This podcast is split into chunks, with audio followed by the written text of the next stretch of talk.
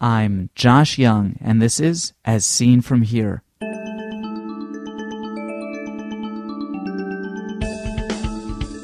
Today's podcast Combating Angiogenesis, part two of an interview with Philip Rosenfeld on treating neovascular age related macular degeneration. We've seen a revolution in our ability to treat patients with macular degeneration and a collection of new drugs that are very exciting to study. First, this. The Accreditation Council for Continuing Medical Education requires a financial interest disclosure before any CME activity. Philip Rosenfeld declares consulting fees from Genentech, Protein Design Labs, Novartis, and Eyetech, and contracted research for Genentech, Novartis, Eyetech, and Alcon. He discusses off label use of Avastin and Lucentis. I am a former stockholder of Pfizer. You can now get Category 1 CME credit for listening to As Seen From Here. Go to asseenfromhere.com and click on the link marked CME. For right now, you'll need to print the quizzes out and mail them in. We hope to have electronic versions of the quiz available by the end of this year. Big news for iTunes users. You can now get As Seen From Here through iTunes. Go to asseenfromhere.com and click on the iTunes users link. Then click the subscribe button and you're done. This is part two of a discussion with Phil Rosenfeld. In part one, podcast last week, Dr. Rosenfeld described various modalities of treatment for choroidal neovascularization. He described four VEGF blocking agents pegaptanib or Macugen, bevacizumab or Avastin, ranibizumab or Lucentis, and VEGF trap. Dr. Rosenfeld has just published results of a study of the effect of systemic bevacizumab on neovascular age-related macular degeneration. We pick up the discussion where we ended last week. In the patients that we have followed for approximately six months or longer, we have 18 patients who have received two or three infusions of Avastin. And what sort of CNV did, did these patients have? These patients had neovascularization that could not be treated with any of the approved therapies. These were lost causes. These patients were going blind. And on average, in the 18 patients, they gained vision not only in one eye but in both eyes because 16 of the 18 patients had bilateral neovascularization. So that was one of the great benefits of systemic therapy is that you can give one infusion and get a benefit to both eyes. Now, we can't really determine the risks of this therapy from just studying 18 patients. We calculated that we would have to study between 400 and 500 patients to identify a doubling of the thromboembolic risk, which is what we were most concerned with. So clearly, if we're going to move forward with this therapy, we need a much larger safety study. Phil, can you tell me what the adverse events were that were identified as part of the study? One of the reasons why we thought a systemic approach would have advantages over an intravitreal approach is that it wouldn't require an injection into the eye. And that would eliminate the risk of endophthalmitis. And indeed, we had no ocular adverse events in this study. There was no inflammation in the eye.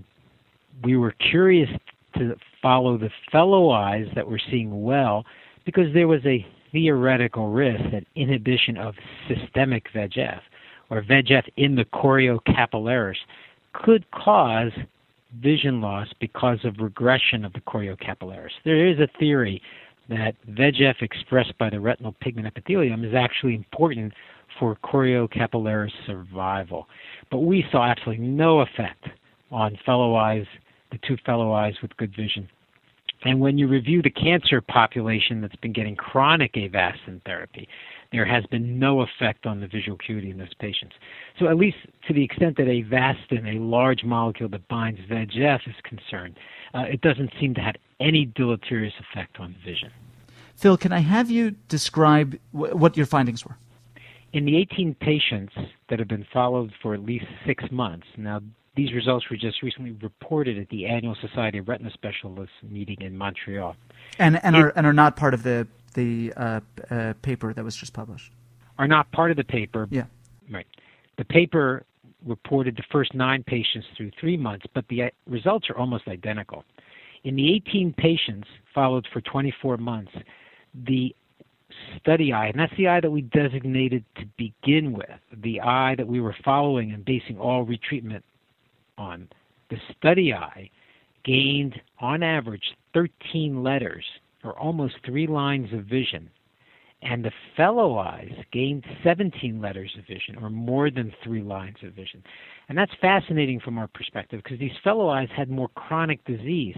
And while they gained more vision on average, the vision gain took a longer period of time to be observed, which leads us to suspect that there was more chronic disease there. And once the fluid was eliminated from the back of the eye, it took longer for the photoreceptors to recover.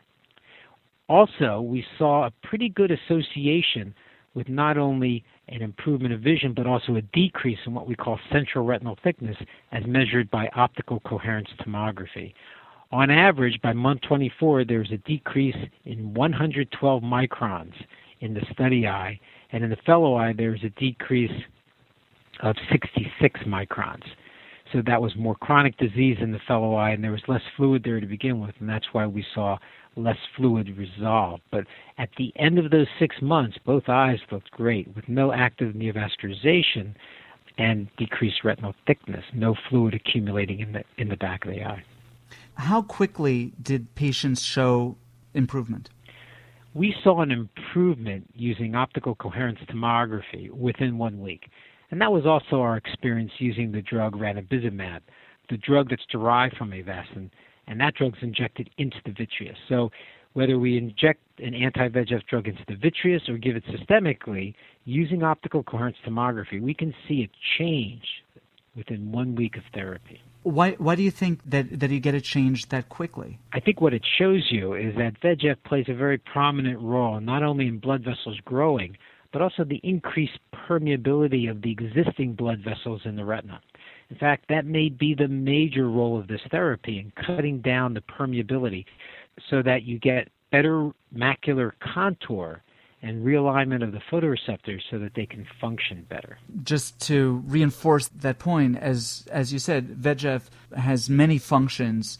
One important one is, is that it, it will increase greatly the permeability of vessels, and that uh, that you that you postulate that in blocking VEGF that you decrease the permeability of, of the of the vessels, and that, that perhaps this is what leads to the to the rapid thinning of the macula, the, the decrease in macular thickening. I think that's correct. Vascular endothelial growth factor was first identified by Dvorak in Boston as vascular permeability factor, and it was only later that two groups, one working on vascular endothelial growth factor and one working on this vascular permeability factor, figured out that they were working on the same protein. So the permeability properties of VEGF are very, very important, I think, in the vision loss that we see in neovascular AMD. Now, Phil, did improvement in the acuity correlate with improvement in retinal thickness? What we saw was a very good association between the decrease in the retinal thickness and the improvement of vision. What we're finding in macular degeneration and in diabetes, in any disease that causes thickening of the macula, like in branch retinal vein occlusions or central retinal vein occlusions, the correlation with vision improvement as the retina thins really depends upon how healthy the photoreceptors are. For example, in patients with central retinal vein occlusions that have massive macular edema, but the vein occlusion is not ischemic, we can see a very good correlation between resolution of the macular edema and improvement in vision. But if there's been chronic injury to the photoreceptors, so that even if we get rid of the retinal edema, patients aren't going to see, then you wouldn't expect any correlation. And the same is true for age related macular degeneration. If you have a lot of fluid in the macula, but you've already formed a fibrotic scar and there's irreversible damage to the photoreceptors, you can get rid of the fluid, you can prevent further vision loss, and the patient can tell you the distortion is gone and that they're seeing better, but you won't see a dramatic improvement in vision. If you can catch these lesions early enough, before there's irreversible photoreceptor damage, then there's excellent correlation between resolving the fluid and improving the vision. In which patients would bevacizumab therapy be contraindicated? I'm thinking now of, you know, maybe hypertensive patients who who would you not use? Would you be hesitant to use this this therapy with? Currently, we are not using systemic bevacizumab therapy on anybody.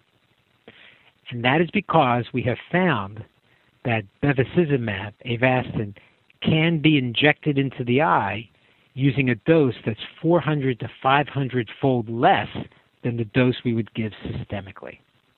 And although I originally started down the path of using systemic bevacizumab as a way to avoid an intravitreal injection, what I found is that if I can obtain similar results and not expose the patient to these high levels of anti VEGF therapy, then I'm willing to take the risk of endophthalmitis over the potential risk of hypertension and thromboembolic events.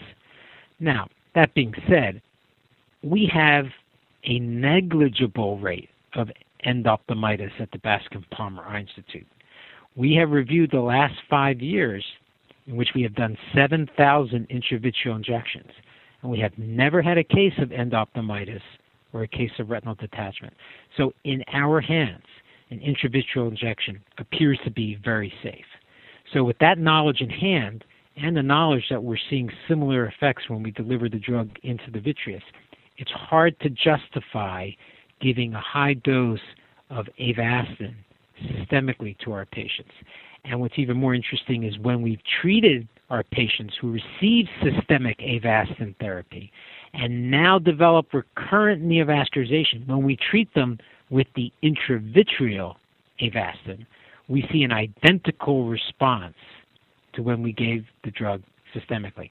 What we don't know is how long that response lasts because we've only been using the drug intravitreally since late May, early June. So currently, we're following our patients. We're offering them intravitreal Avastin if they develop recurrent neovascularization, and we'll have a better idea of how long the therapy lasts over the next few months. Can you can you share with me some of the results that you've gotten with the intravitreal bevacizumab? And I've I've got two follow-on questions that I'll just ask now, and, and, and you can you can kind of cover cover them all.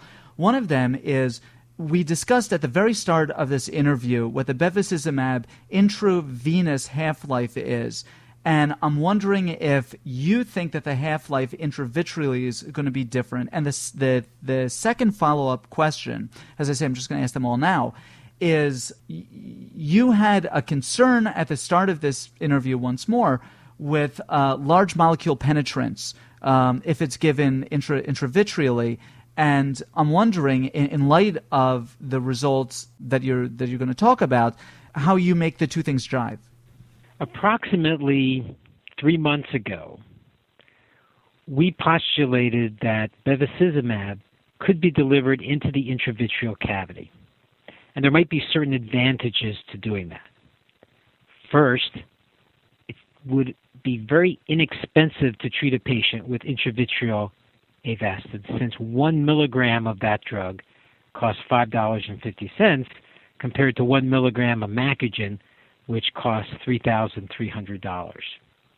Another advantage of Avastin is that it would appear to have a longer half life in the vitreal cavity than the smaller molecule Lucentis.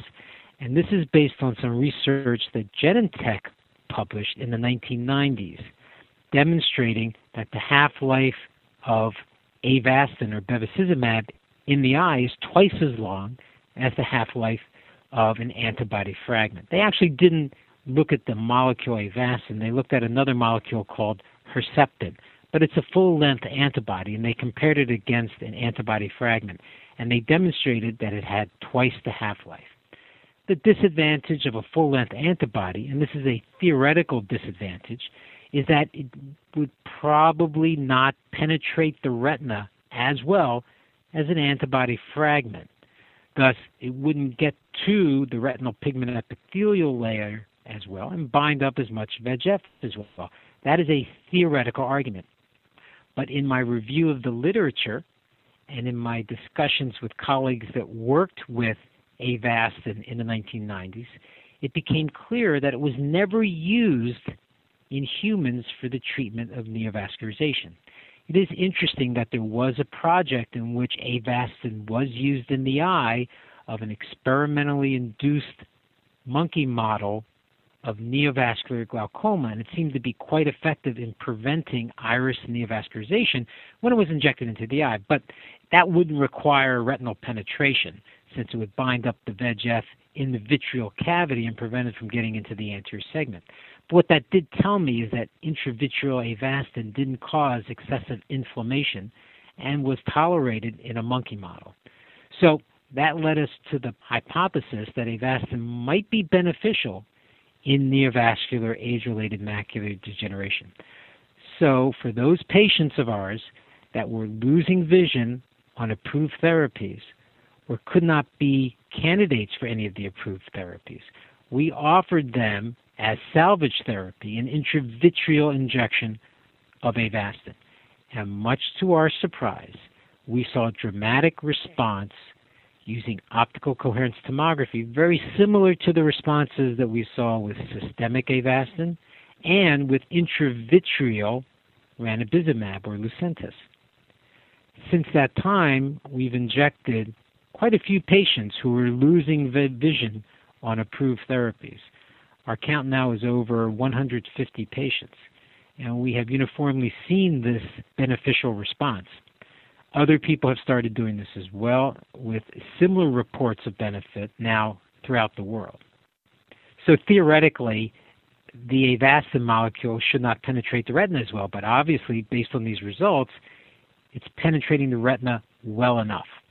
Another possibility is that the VEGF is diffusing out of the retina and binding the avastin that remains in the intravitreal cavity.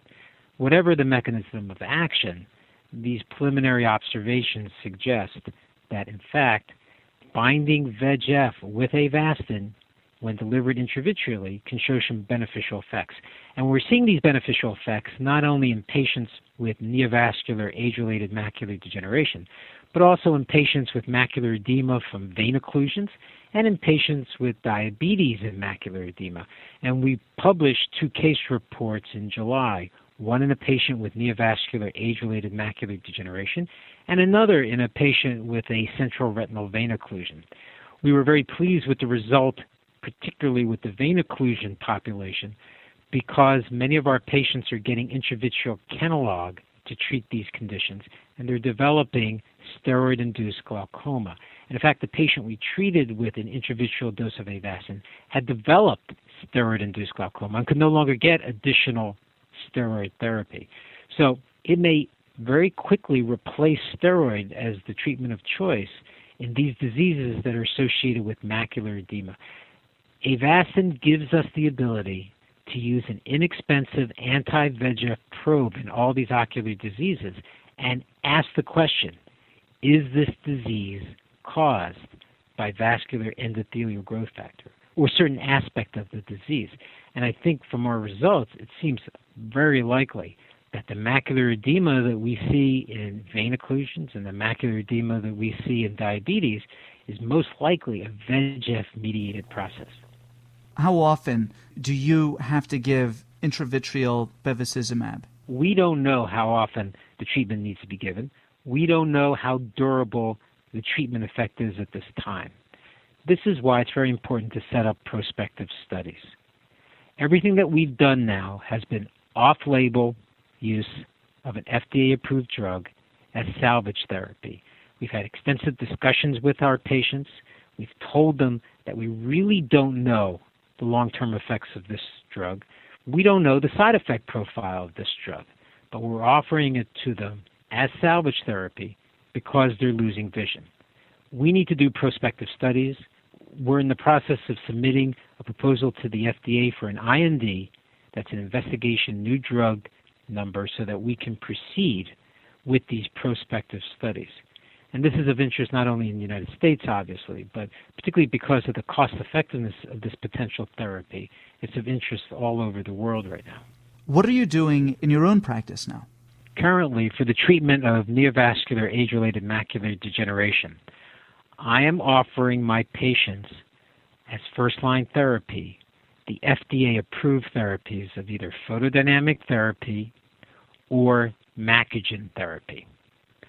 I am not offering Avastin therapy as first line therapy, but I am offering it if patients continue to lose vision while on approved therapies. Now, Phil, the question about what you do in your own practice is my traditional wrap up question. But I, I have a question that I want to ask that I think is is particular to to this subject and and to and to this paper. I, I think bring, brings it up really well, which is that anti VEGF therapy is changing so rapidly that it's very easy to develop an experimental protocol, and by the time that you're halfway through the the protocol, you've got you've got other thoughts. I mean, as as you did now that that you started out with intravenous therapy and then realized that you could put patients at less uh, extraocular risk by giving the medication intra- intravitreally. How, how concerned do you feel that it's going to be difficult to do a prospective study, a long term study, uh, on any of these medications because new therapies and new avenues for for using therapies uh, are are constantly coming out. I think your point is well taken, and over the last couple of years, we've seen a revolution in our ability to treat patients with macular degeneration, and a collection of new drugs that are very exciting to study. The one drug that's particularly exciting is Lucentis, ranibizumab, which is the other Genentech drug that's derived from Avastin. The question that I really want to see addressed is how Avastin compares to Lucentis. We are not going to be able to ask that question until Lucentis is approved, and that probably won't happen for a year or longer. Until that happens, until we have Lucentis so that we can compare it directly to Avastin, we need to perform some studies so that we have a better understanding of the safety associated with Avastin therapy and the durability associated with Avastin therapy.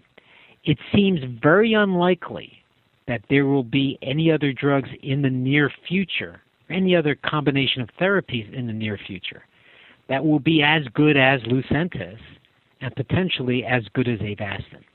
So I think we're looking at the two top therapies right now Lucentis clearly has gone through phase three studies. We're yet to hear the results from the final phase three study, but we're all anticipating that those results are going to be positive. We will definitely have a treatment in Lucentis in which patients will see better on average after they receive the therapy. And the question that everyone's going to have is how that therapy compares to a very inexpensive therapy known as Avastin. And that's the study that needs to get done. One of the advantages right now is that we don't have any treatments that are FDA approved that improve vision. So we need to move quickly with the Avastin studies to get a better idea of the durability of the therapy, the safety of the therapy, and then we can move quickly on the comparative study with Lucentis once Lucentis is approved. Well, Phil, thank you very much. Yeah, it's a pleasure doing this with you. Philip J. Rosenfeld is Associate Professor of Ophthalmology at the Bascom Palmer Eye Institute at the University of Miami Miller School of Medicine in Miami, Florida. His paper, Systemic Bevacizumab Therapy for Neovascular Age-Related Macular Degeneration, 12-week results of an uncontrolled open-label clinical study, appears in the June 2005 issue of Ophthalmology. I've been asked by several listeners to create a mailing list to distribute information about upcoming programs. To keep with the podcast's interactive theme, I've set up a discussion group. By joining the group, you will get occasional emails from me describing upcoming programs, topics I'm working on, and guests I have lined up for interviews. You'll also be able to suggest papers and guests for future podcasts, and you'll be able to discuss the podcasts with other listeners. To get enrolled, click on the Contact Us button on asseenfromhere.com and indicate that you want to be enrolled in the mailing list in the message body. I will Of course, not send spam. Colon, close parentheses, Josh.